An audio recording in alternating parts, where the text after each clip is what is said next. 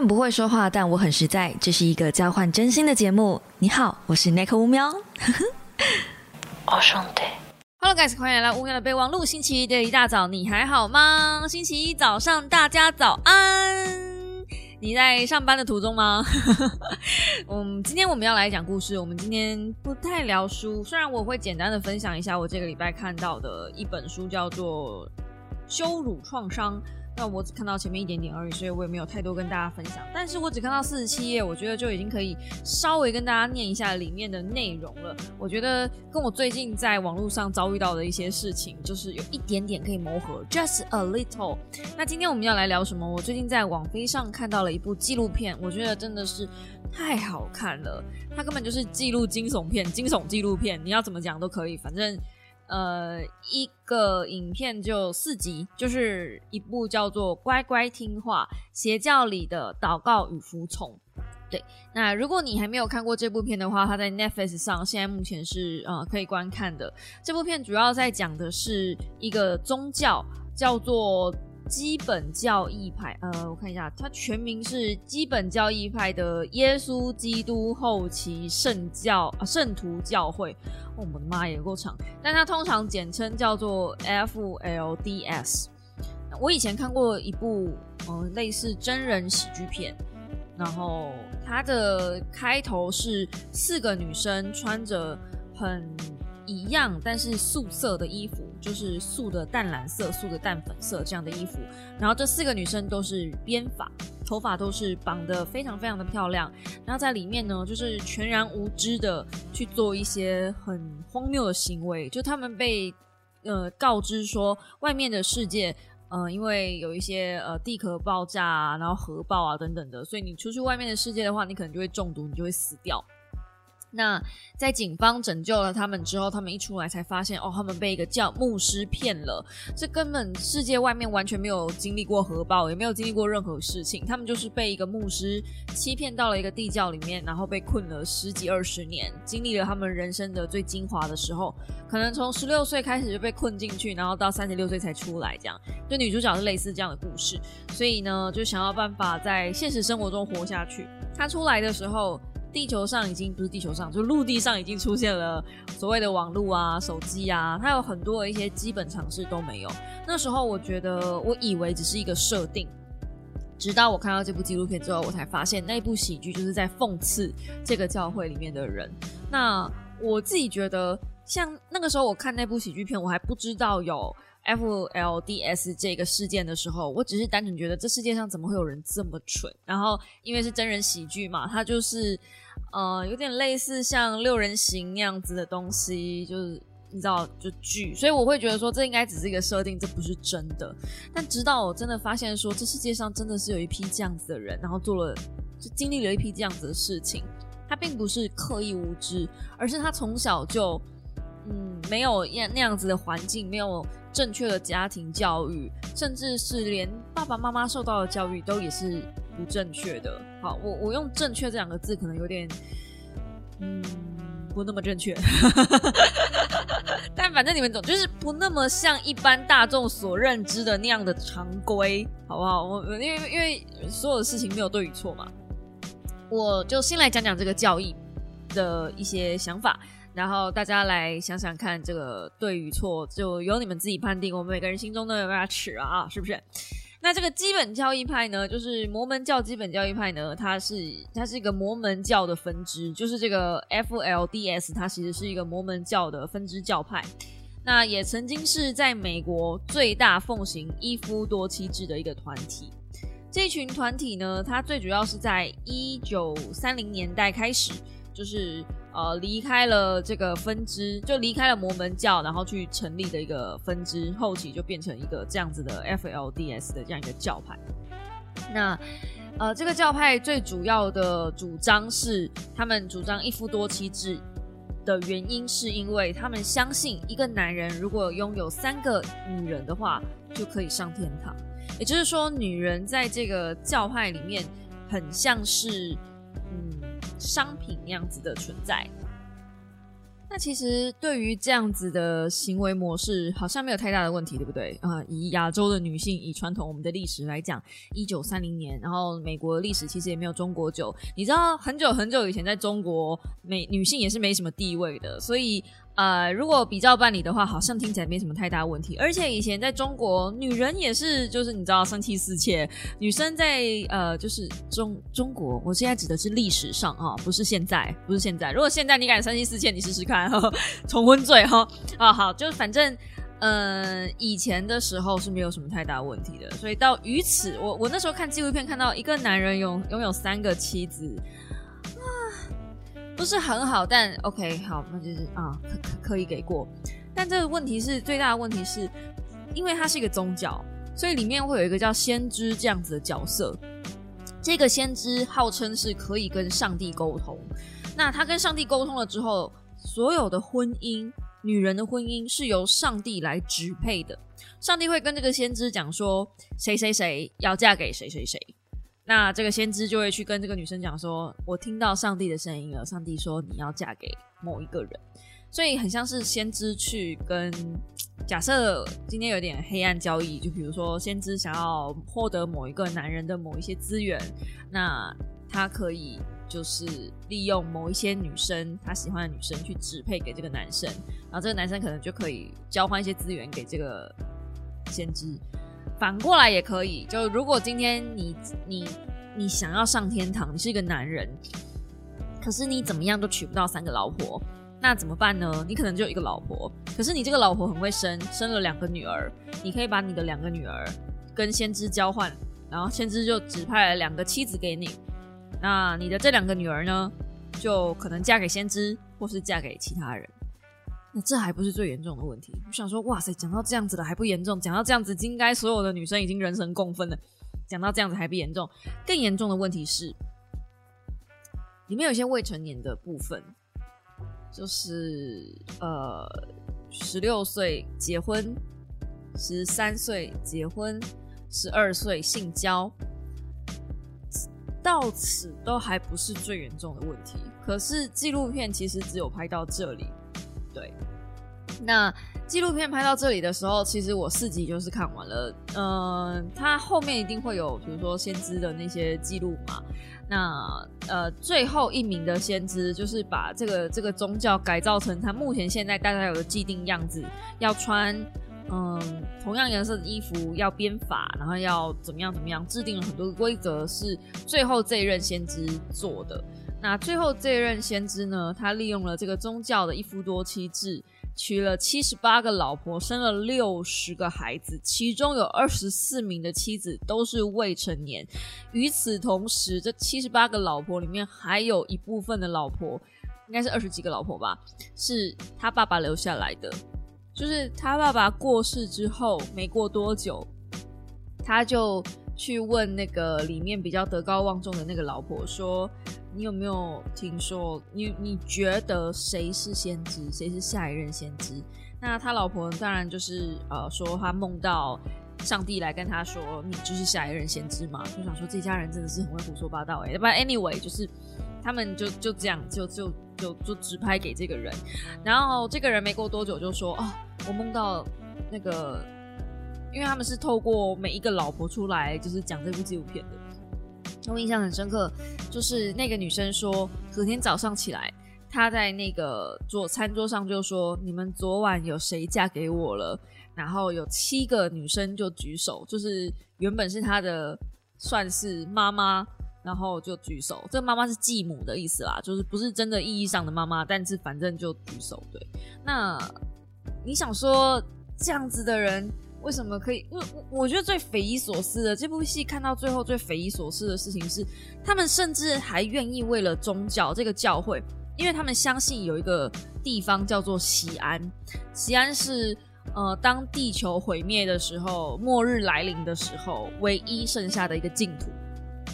如果你有看骇客任务的话，骇客任务的最后一座圣城刚好也叫锡安。我不晓得是不是有一个呃，可能圣经义里面有一些教义吧，但我不是基督徒，我也不是那个，我没有念过，也许就是圣经里面的共通载载录是这样子，就有那一座圣城。但他们就号称说西安其实是在地球上的某一个角落。我想说，如果真的地球已经爆炸了、大洪水了，或是大地震了，怎么会有一块地方是真的不会受到感染的呢？就大家到底在想什么？我不知道哈。反正 anyway， 他们就深信这件事情，所以他们就举家搬迁，因为这个先知说要把大家迁到西安去，然后他们就真的搬了。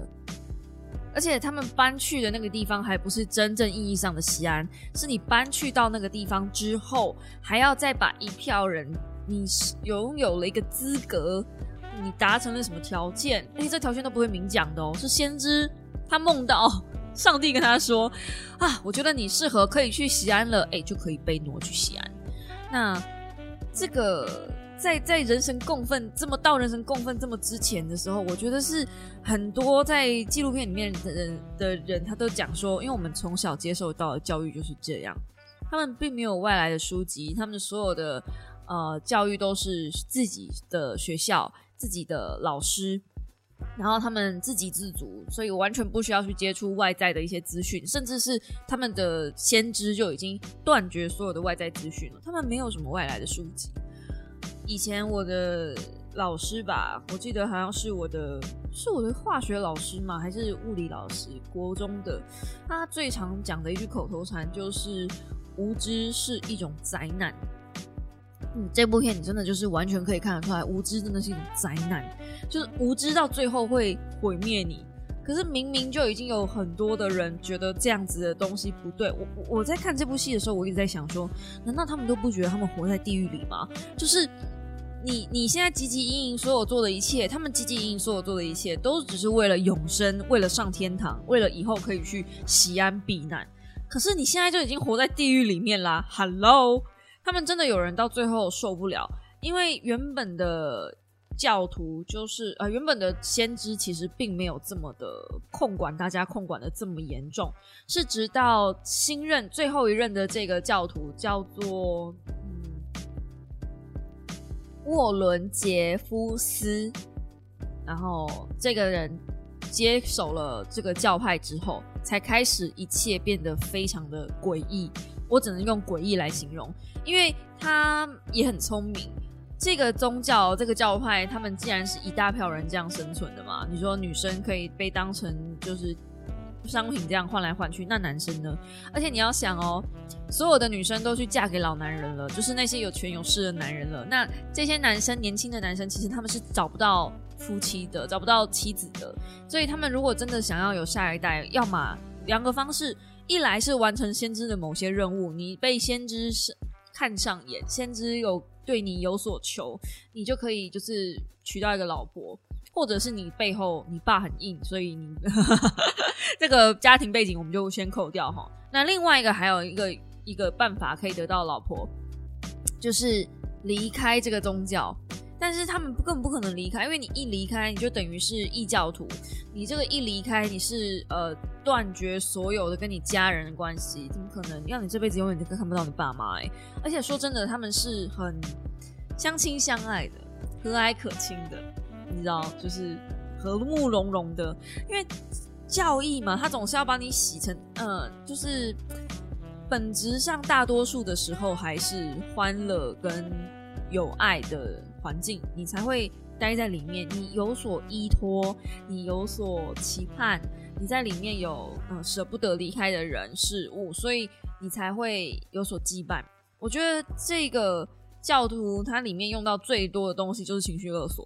就是一个一直不断的在情勒，你因为情勒留了下来，因为老婆因为小孩留了下来，所以你无视你的小孩对你说出不要妈妈拜托不要。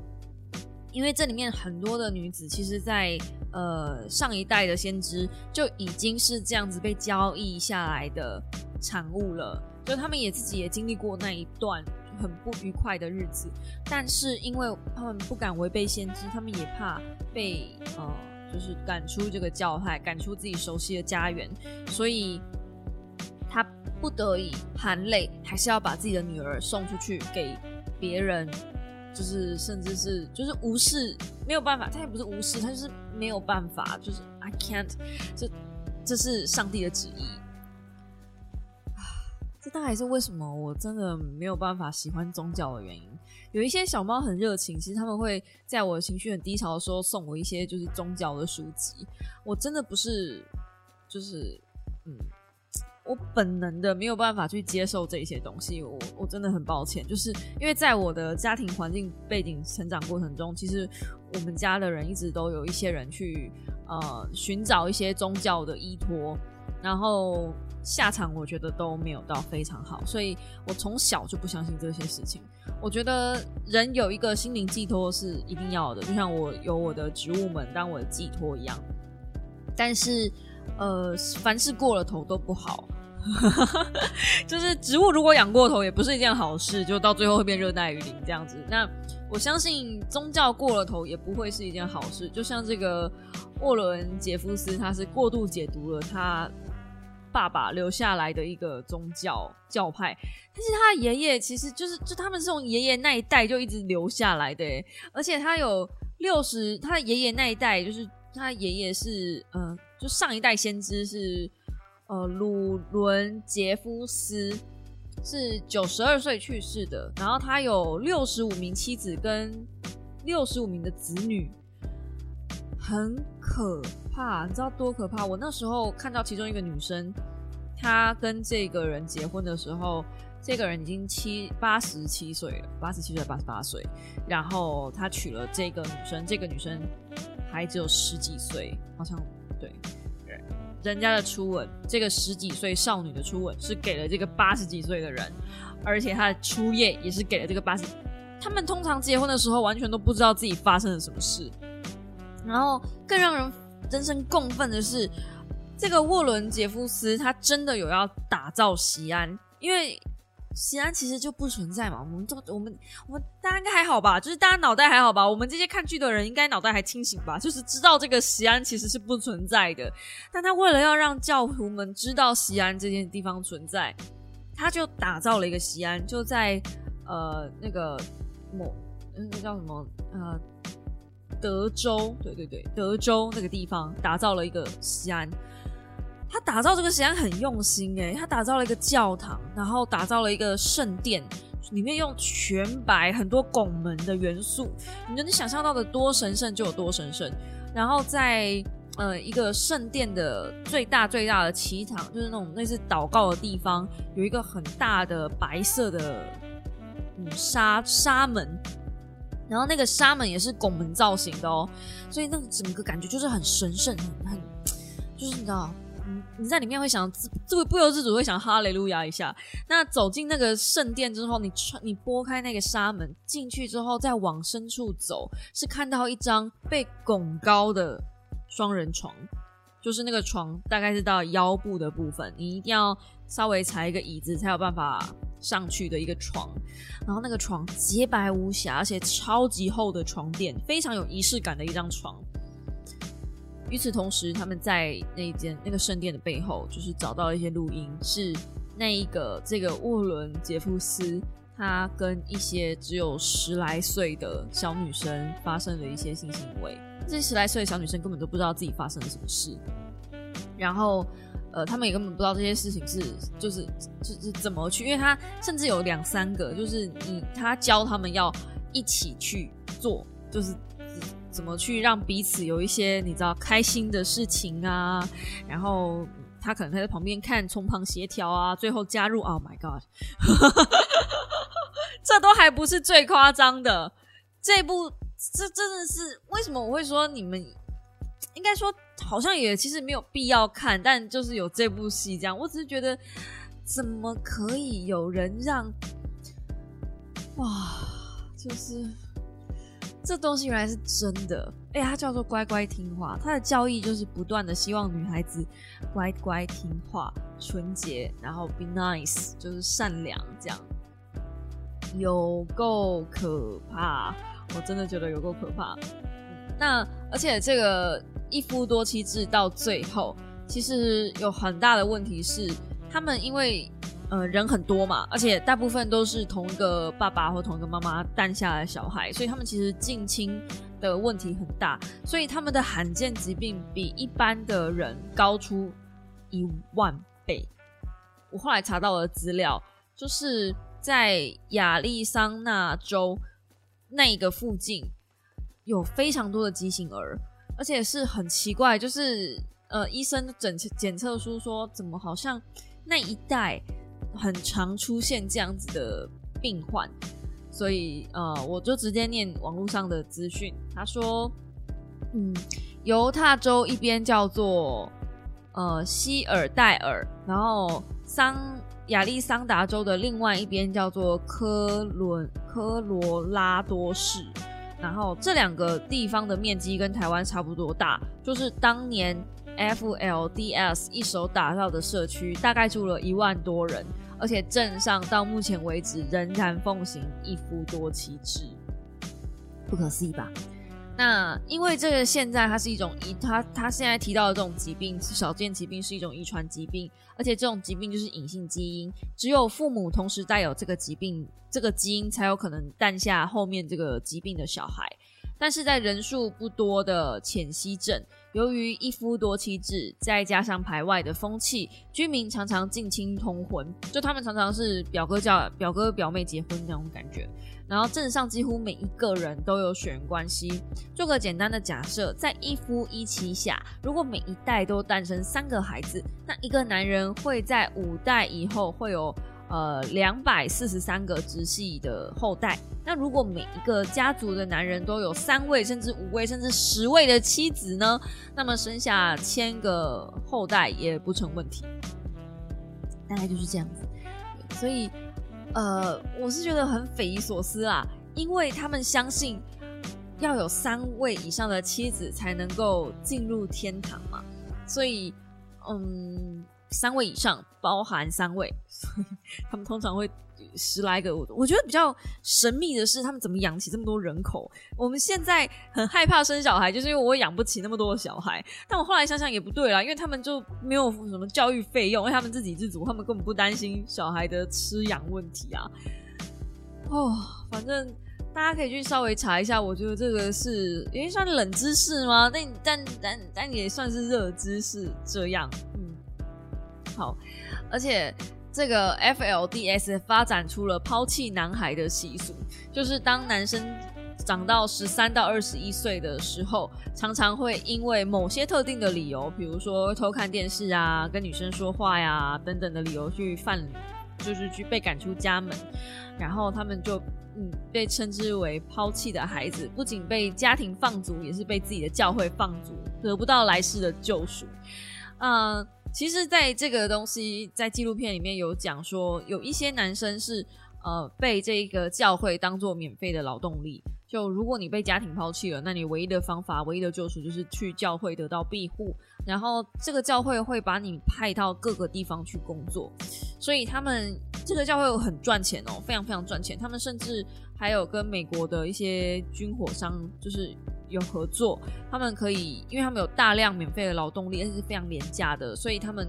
盖任何的东西啊，或者是做一些出劳出劳活啊都没有问题，而且是很便宜的价格，非常夸张。他们接的是政府案件，你知道政府非常喜欢压低口上，所以他们一年可以有几百万的收入，是美金啊、呃，不是台币，对，几百万的收入，就就。教会的本身是有钱的，先知的本身是有钱的，但是底下的人不见得有钱这样。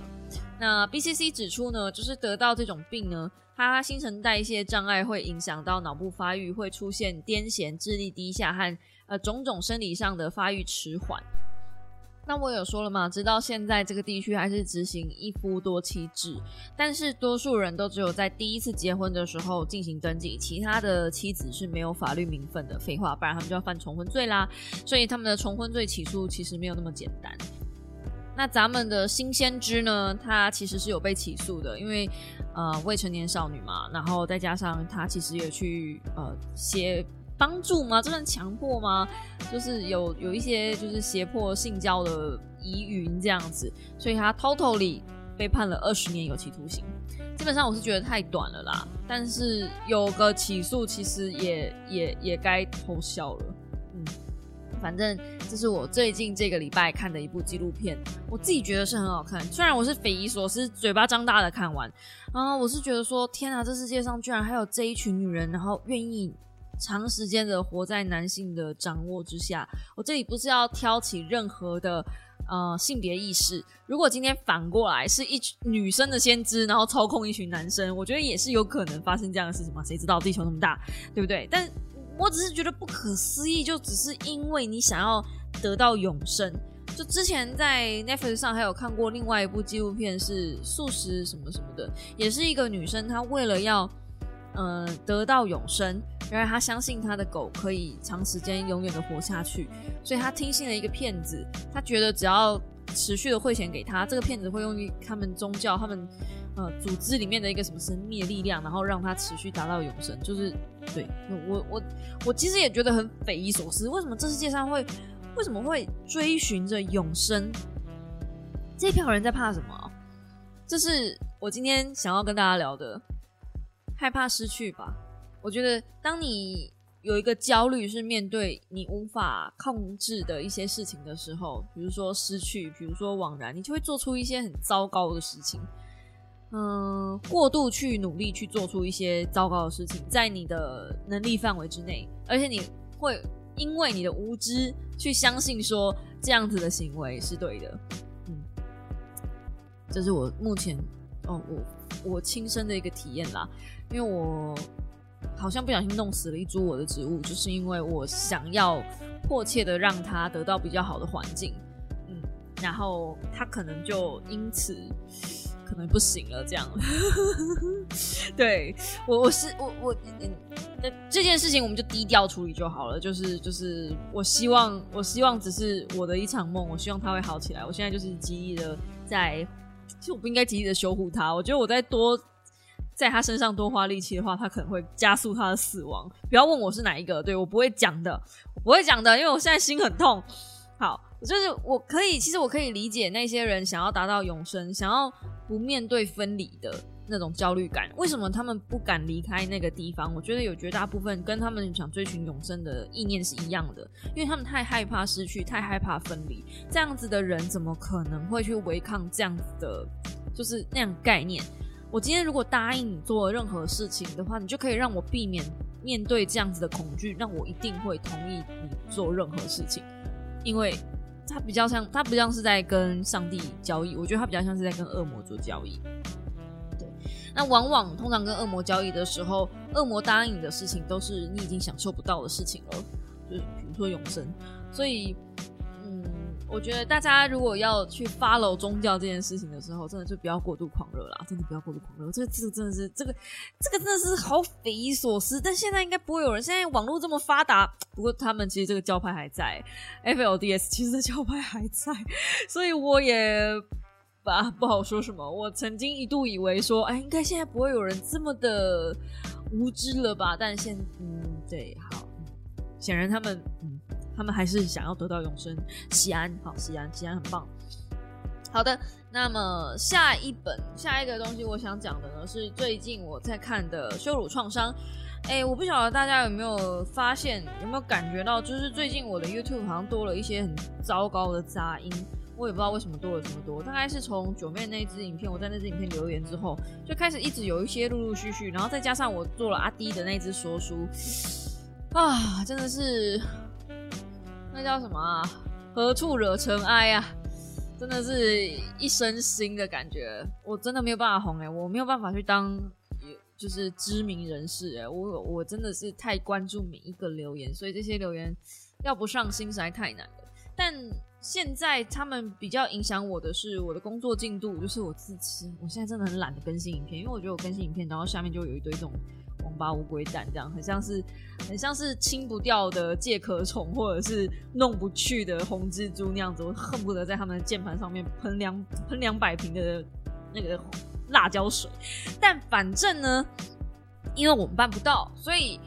我其实现在的心态比较像，因为我妈也在跟我讨论这件事情，她就想说，为什么这些人会想要去骂别人呢？你在网络上去骂别人没有任何好处啊，你你你发泄吗？可是也其实也发不了泄啊。我印象很深刻，我曾经在粉丝团上遇到过一个人，一个女生，然后她其实就是到处在找人站。为什么我会知道她到处找人站？因为我从来没有见过这个账号。然后她在我那个账号上面留言的是什么呃日文的一篇教学，她就说其实也没有多，当然她讲的很难听啦，就是哦讲了看了几篇试阅就可以好像到处去分享了，这样网红钱很好赚啥啥啥的，然后这个这个其实也没有多标准 blah blah blah blah。 我因为怕资讯传达错误，我还特别去把我那一篇贴文里面的东西请了那个日文老师来帮我做校正，所以我在发文之前其实我是有请人家去审稿过的。对，所以我不晓得为什么，就是而且他们我发现酸民跟介壳虫一样，就是你有了一只之后就会有一打就是它就会像一一虫这样出现，所以那时候印象很深刻，就是两三四五个，后来就越来越多，就不去理那一些留言，它就就越来越多。那我为了，因为我也没有日文的呃专业知识，所以我只能去问我老公，或者是去问正那个日文老师。那最后得出来的结论都是，其实我原本的发文没有错，就是一句话你可以有好多种讲法，就像嗯擦子你可以讲擦布一样意思，就是南北音 的, 的不同而已。其实它就是口语化的问题而已。可是他们就咬死。说你这样讲话有问题，那最后逼迫我还要再去发一个就是呃澄清声明等等的，就是去改过。那这个修改的动作其实嗯、呃、很不舒服，就是因为原本我们做的事情也没有所谓的错，也不是，虽然你说对，就就这件事情没有对跟错啊，它就是好多种说法啊，可是你这票人没有办法接受这样子的用用词。然后我就在嗯周木子老师的新书里面，就是羞辱创伤，看到了这一段。他说，社群网站上的留言有许多会骂人家蠢啊，嘲笑人家无知啊，各种有创意的骂法啊，甚至成为大家参与的流行活动，然后展现自我优越的一种方式。那这种嗯，轻蔑式的批评，在别人犯错时批评对方，甚至轻蔑的做出人身攻击等等，不只是伤害对方毫无同理心的表现，更明显的是做出这件事其实是可以感受到自我的优越感，那就是我批评你羞辱你是因为我比你更好。这种批评与轻蔑不只是停为该事件的本身的讨论，而是很容易沦为对一个人整体人格特质的否定，因为这类的批评有时会相当残忍而毫无同理心，但是当事者并不会有这么深的感觉，反而会觉得这是对方应得的，或者是讲这一些话代表我妙语如珠。为什么会这样？表示这些人都是没有同理心、很残忍的人吗？然后他的第二个大标题就是当羞辱像抓交替这样。哦，这一章节真的是太太太太，我一定要念给大家听，太太太太重要了。事实上，大多数会发生这样情况的人，日常中也可能是一个温暖、会安慰别人的人。会有这样的反应，除了因为群众效应，大家一起做比较不会有罪恶感，还有对名人的投射，你这么笨，居然可以当名人，这种错对于错误难以饶恕的洁癖。其实，尝试遭尝试遭受过羞辱创伤的人，对待自己与别人的方式，因为在我们的文化脉络以及对于遭受过羞辱创伤的人来说，错误是需要惩罚。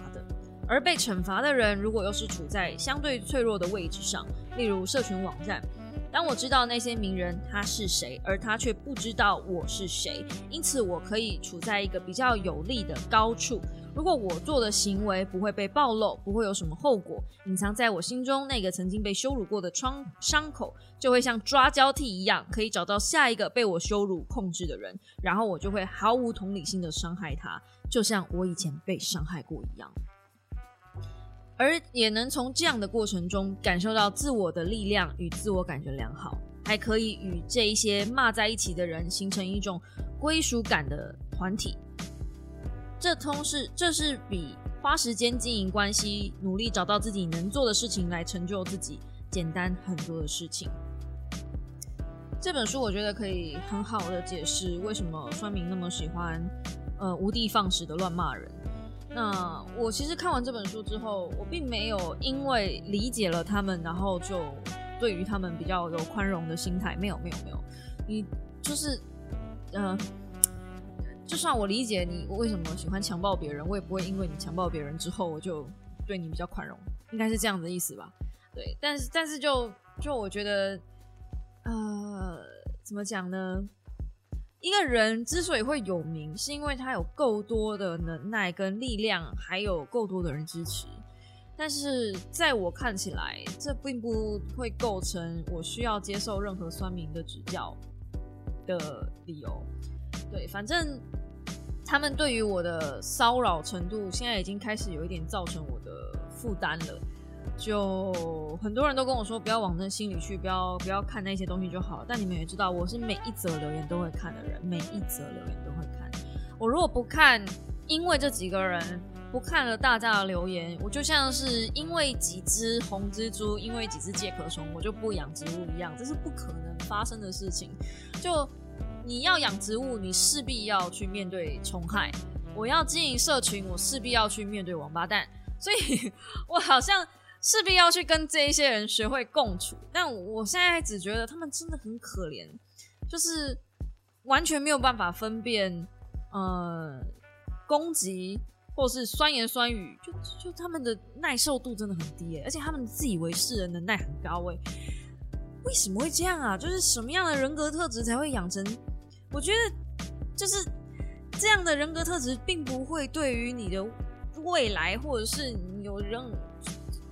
东我想，我我现在已经满脑子就是打结了。我一想到这些人就是台湾的未来，我觉得好可怕呀。有些人会说，呃，他们很可怜，就是连你的影片看都不看，然后就在那边发言等等的。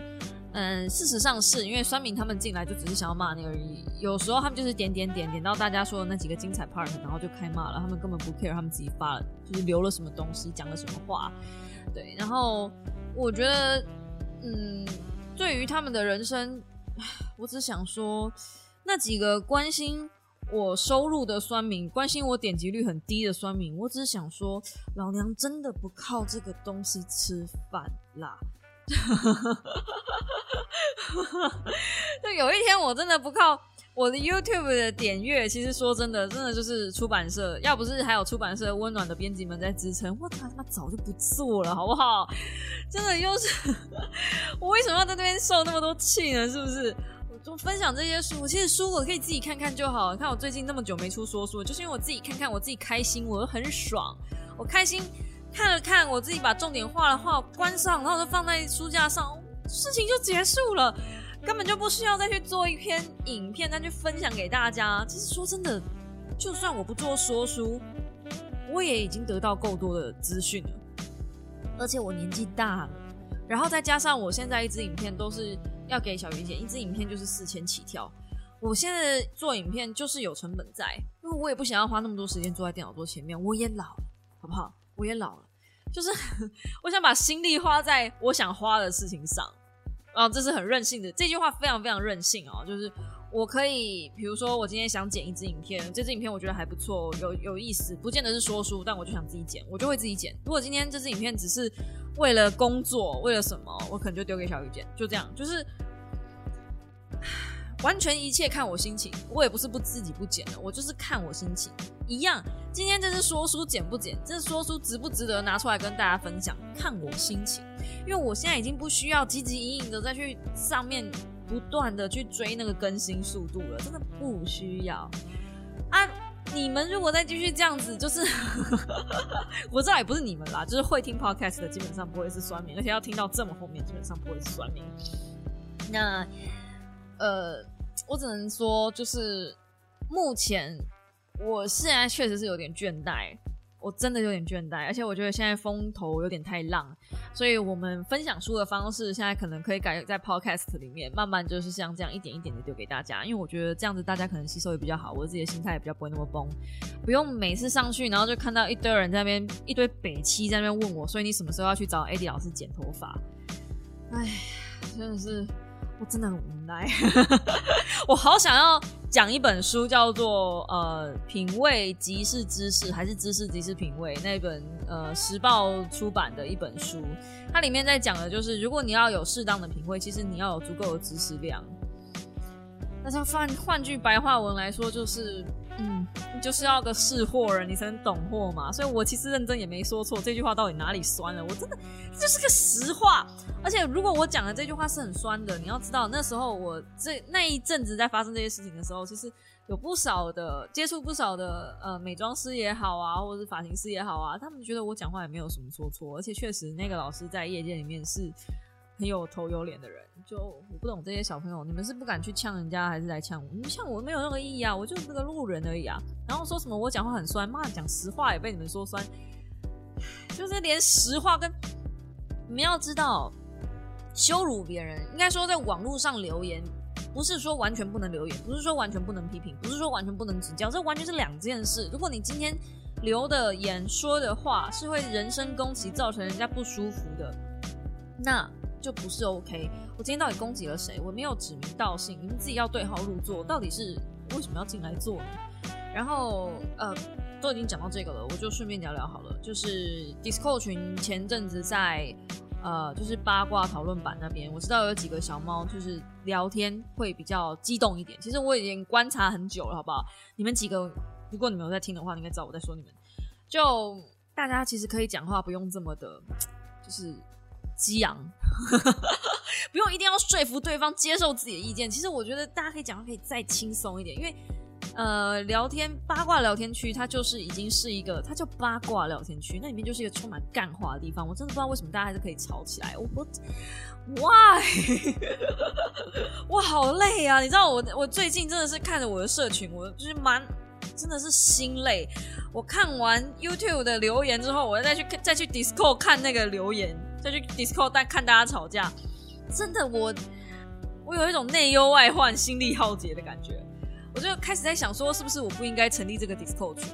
但我觉得就是我原本的用意是让大家有个地方可以交流，有个地方可以互相沟通，有个地方可以你知道看到新的好看的书可以丢上来分享。因为我看的书很局限那些种类嘛，所以势必一定会有一些漏网之鱼。如果这个漏网之鱼你们能够上来分享，那不是很好吗？我心里面的想法是这样。那八卦聊天区基本上也不是认真让你们讲网络名人的八卦，是就随便的一些干话，就是可能像梗图那样子，或者是呃，我今天看到一只小猫，然后它发生什么事情，我觉得好好笑。不是小猫，就是你知道路上有个猫摆出一些奇怪的动作之类的，就就不是那种不是那种发一些强尼戴普的东西，然后上来就是硬要，就是也不是硬要变，就是硬要让大家接受，也不是硬要让大家接受，就是。宣扬自己的宣扬，用宣扬这个字对吗？你们现在懂我多纠结吗？就是我不想要让你们觉得我好像在骂人，好像在做一个就是骂人动作，但确实我我自己身为一个 Discord 群的使用者，连我都不想在八卦群发言了。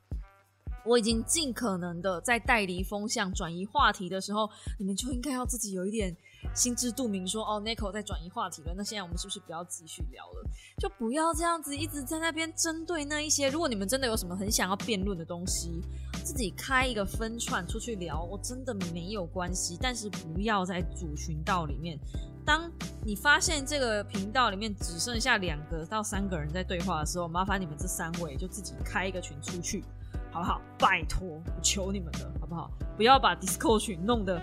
这么的气氛凛然，很累。我不是说不能聊严肃的事情，应该说，因为我在群里面就直接讲，我说不要聊太严肃的事情，这样让大家气氛很糟糕。但事实上不是说我不能聊严肃的事情，我们还是可以讨论一些，比如说疫苗啊什么的啊，但是用词不需要很针对。就是今天如果有一个人他的意见跟你相反的时候，不需要把它变到让它跟你相同。你如果我们有一个胸襟可以去接受，为什么对方这样子想，为什么对方这样子讲，那他这样讲我这样讲，我们来整理我们双方的对错与否。而且这个是要双方都有这样子的胸襟，不是只有一方有就可以，要两边都有。所以我才会说这个很难，这真的很难。你你问我，我也到今年三十三要三十四岁了，说不定我一激动起来我也会忘记这件事情，但要学着去做到，因为这是很基本很基本在网络上沟通的一个方式，因为打字没有情绪，没有语速，没有没有没有情感，有的时候我们甚至连像是拍影片都会被人家有曲解了，更何况是单纯只有文字而已。所以既然文字没有情绪，有的时候讲话就是用词太过严肃吗？就是我不懂欸，就是文笔太好的时候，其实有时候会反而让人觉得有点距离感。我不晓得大家会不会有这种感觉，所以我真的在写文章，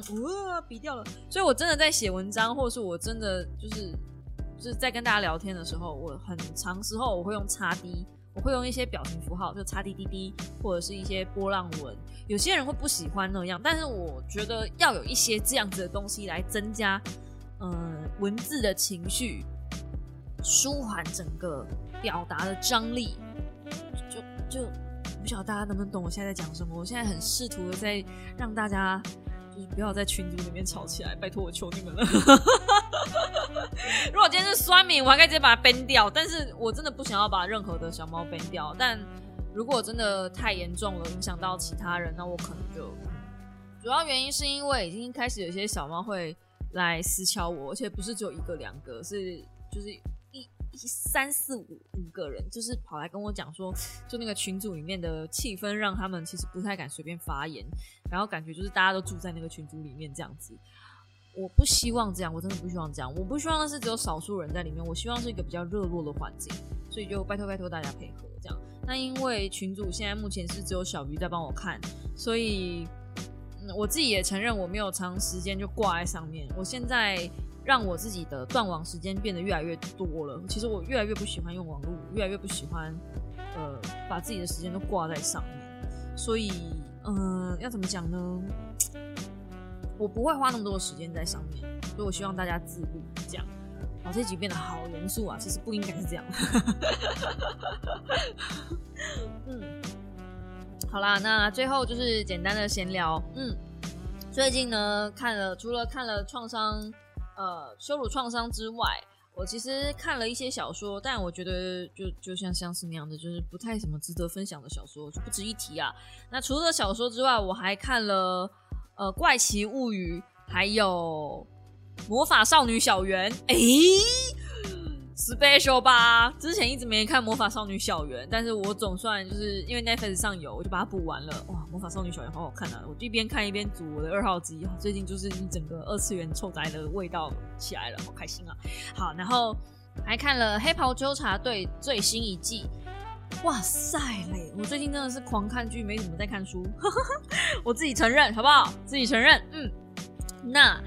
首先《怪奇物语》。第三季，我觉得第三季确实有比第二季好，但是我目前最喜欢的还是第一季。那有人说第三季，因为第三季它后面还有两集，就是最后还有七月一号还会再发两集，我有可能《怪奇物语》会出影评，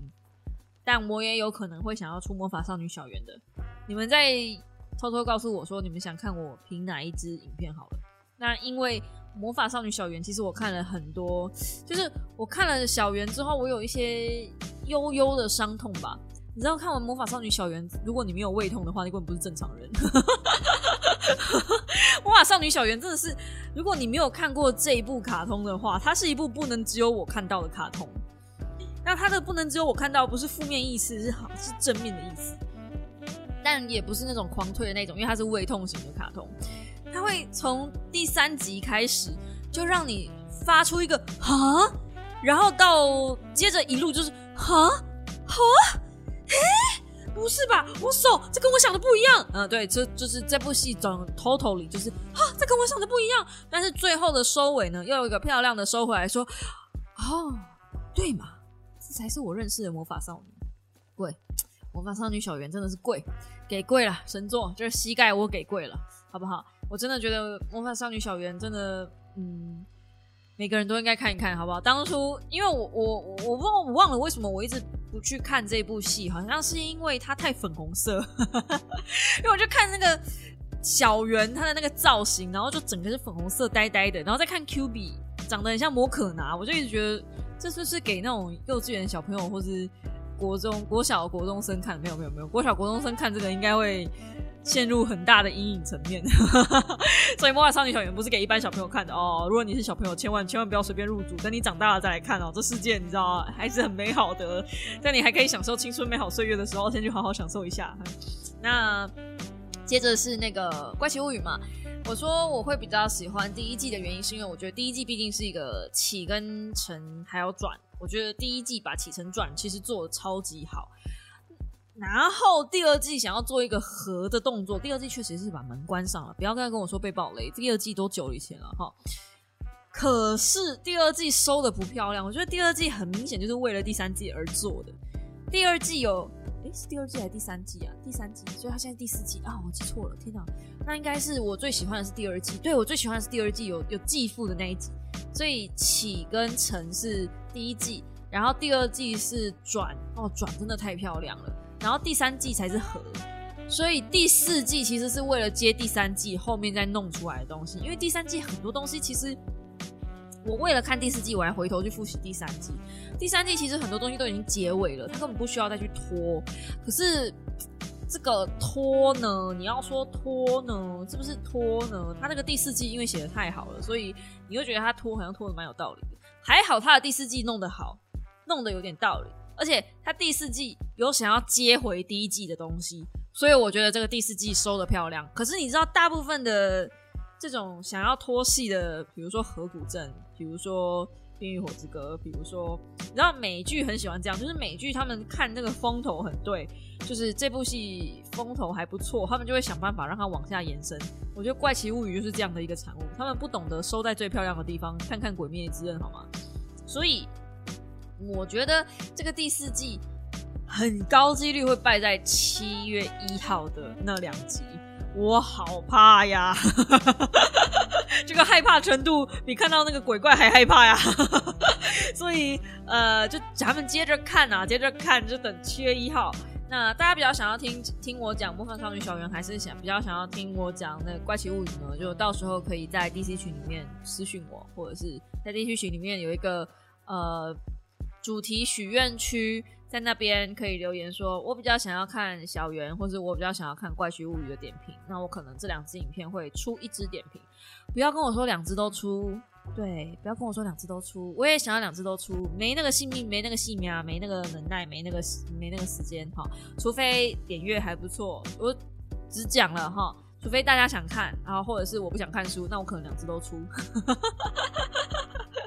完全就是我任性，我的频道我想干嘛就干嘛，哎、欸，这不就是事实吗？我的频道我想干嘛就干嘛，就是这样啊，不喜欢就离开啊，是不是？这这很基本好不好？二零二二年了，这么多的自媒体，这么多的 YouTuber， 这么多的娱乐，你们不记得一定要看我啊，对不对？我这么佛系经营的，没有在怕的啦齁。然后最后呢？有一些小酸酸在关心我的点阅这么差，是不是该去找一份工作了？哎，这个因为我也不晓得你这个留言到底是不是酸还是……先跟大家讲一下，我现在每个月的平均收益大概都还有一千美金上下啊，通常不会上啊，就是通通常对，通常不会上，大概就是一千一千一千一千一一千一千一一千一千一，你要念快一点就变成听起来像一千哈，然后。差不多这样算起来的话，换算汇率应该都还有个三万出头块啦。对，所以大家真的不用担心我要该去找一份工作了，因为如果真的只靠 YouTube 点阅的话，我早就饿死了。我之所以现在还能够这么悠悠哉哉的跟这边跟大家聊天，分享有些有的没的，哎，不然我理财频道做假的是不是我是斜杠 YouTuber 哎、欸，我我觉得我真的是斜杠 YouTuber， 我本业应该是股东吧，对，然后就会有人问，哎、欸，可是 Neko 现在台股这么这么的低迷，你真的真的没问题吗？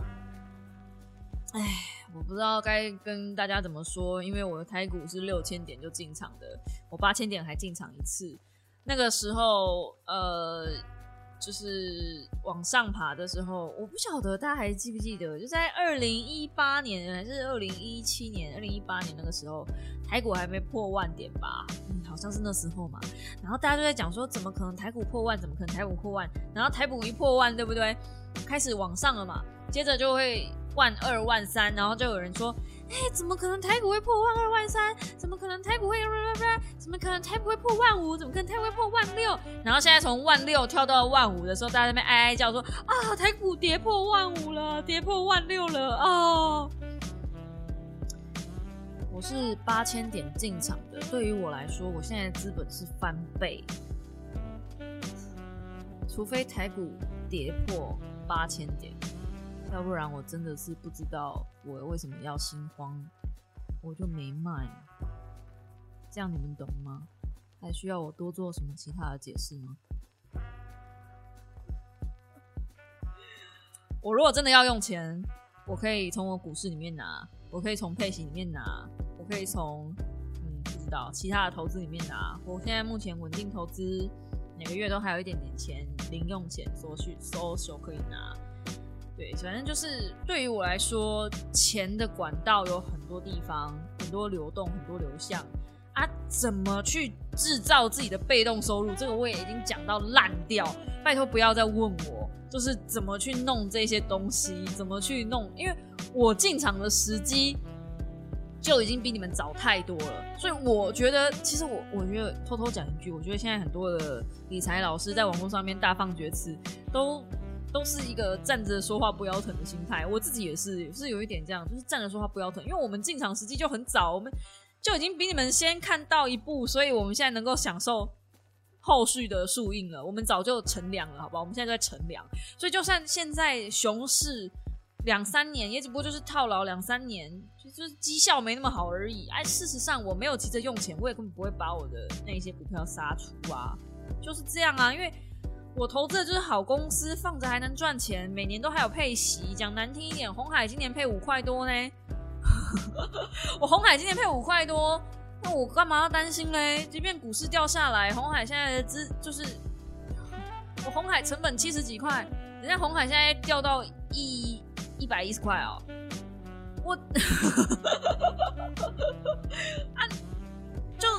你进场时机慢啊，然后你现在一定问我说，那 Neko 我们现在有哪一支可以买，什么买比较好，哪一支买比较好，我不知道，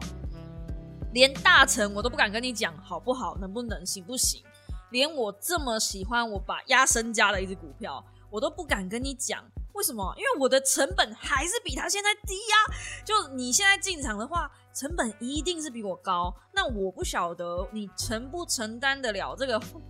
就是损益变负的这个这个心态，万一你损益变负的心态炸裂，然后怪我怎么办？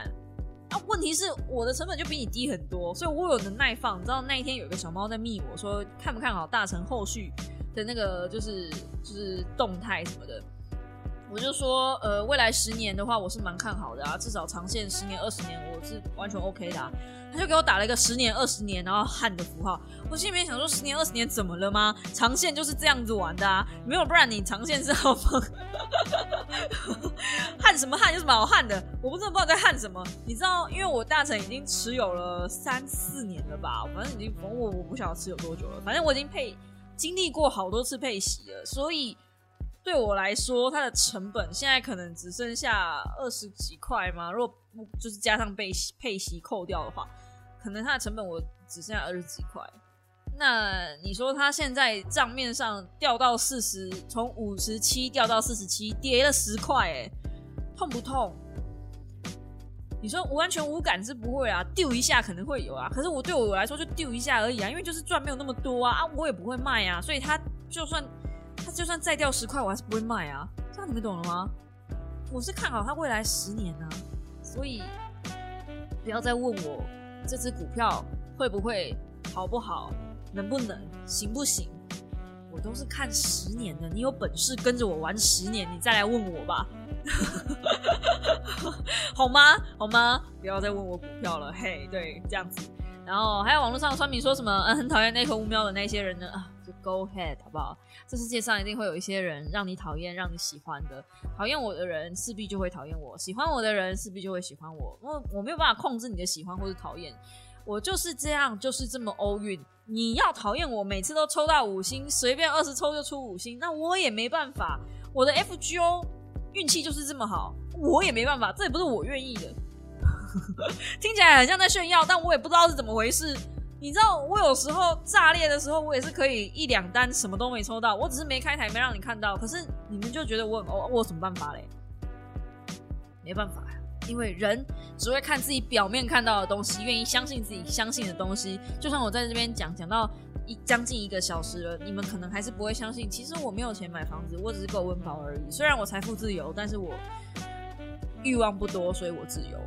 我的财富自由跟别人的财富自由不一样，别人的财富自由是名车、名房、名、嗯、名宅，我不知道，就是有有房有车有天下吧。但我的财富自由是因为降低我自己的欲望，我把欲望降到零，我就财富自由了。我把性命过到底，我就财富自由了。我不要活那么长，我不要活那么久，我不要吃那么好，我不要用那么好，我就财富自由了。换个方向想而已啊。所以，唉。真的不要去羡慕别人。每个人在讲自己优点之之前，他的缺点一定不会告诉你，他背后有什么苦难一定不会告诉你。因为如果他把他的苦难告诉你，他把他的缺点告诉你，你就不会崇拜他，你就不会喜欢他，你就觉得他跟你一样是个凡人了嘛。所以自媒体在网络上呈现的都是那些漂漂亮亮美美的画面嘛，所以你们才会去崇拜他啊，才去讨厌他啊。那我今天把我那些比较坏的那一面露出来，然后你们又又在靠北我，我真的是。I don't get it， 完全不理解啊！所以又要再讲羞辱创伤了。我在想羞辱创伤这个真的要值得出一本说书欸。我其实现在真的很懒得写说书稿子，真的，因为我觉得，我就在 D C 群把我觉得好看的东西分享给大家就好了，大家爱看爱看，不爱看不爱看这样。我就干嘛还要去帮出版社作者去出这一些东西呢？我又没拿一分利润，对不对？如果今天他没有给我稿费就算了，他们问题是没抽一分稿费。我到底为谁辛苦为谁忙，是不是？然后还要被你们，就是还要被酸民，还要被这些介壳虫跟红蜘蛛在那边靠腰。我决定以后就叫他们介壳虫跟红蜘蛛了。妈，真的是太适合他们的名字了，哇，气死我！反正就这样，嗯，对，就这样。今天是一支很杂谈的杂谈，再也没有比这更杂谈的杂谈了。不剪，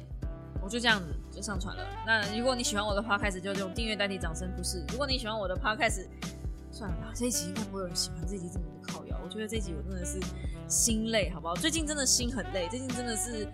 做自媒体做的我很疲倦，所以我也需要一点时间放松，然后需要一点时间做废片。如果最近你发现，哎，怎么 Neko 你的频道开始变得废片有点多？对，因为我需要调剂，一直做说书的影片，我我也是会累的，好不好？一直写稿我也是会累的，人需要做一点不一样的事情，我也是需要稍微放松一下，放假一下，转换一下，做一点不一样的东西。然后分享书籍这件事情是不会改变的，就是我可能会暂时用一些不一样的事情，不一样的方式来做分享，等到这些红蜘蛛介壳虫退去之后啊，希望他们赶快离开，真的我不想红，真的不想红，红了好累哦。你看阿迪，你看九妹，我没有那么强的背景，也没那么强的心理素质，我没有办法得了像阿迪那样子的病之后再好起来 I can't， 因为阿迪那个是非常非常非常严重的忧郁症了，然后他身边有一群很棒的朋友支持他，我有谁？我谁都没有，我就是我的职务们而已，所以我知道我不能掉下去，我不能掉下去，就算我真的掉下去，我只能碰到水面，顶多水下一公分我就要马上起来了，所以应该感受得出来我现在在水下一公分，我要把想办法把自己先拉起来再说，好不好？我们就下个礼拜多说时间吗？不是，下个礼拜。天哪，真的是熬夜会变笨，真的是不是在骗人的。下个星期五秒的备忘录时间再见咯。如果你喜欢我的 podcast 的话，请用订阅代替掌声，或者在下面放完喜欢，不是，为什么老是念错呢？如果你喜欢我的 podcast 的话，请用评分、订阅、按赞、留言的方式来鼓励我继续录制 podcast。 我会在下个星期一同一时间跟大家在线上继续冷笑威说北差。我们就下一支五秒备忘录时间再见咯，大家早安，拜拜。今天真的不剪哦，我真的不剪，我调一下 Q A 就好了。我跟你讲，我真的不剪，真的不剪，不剪。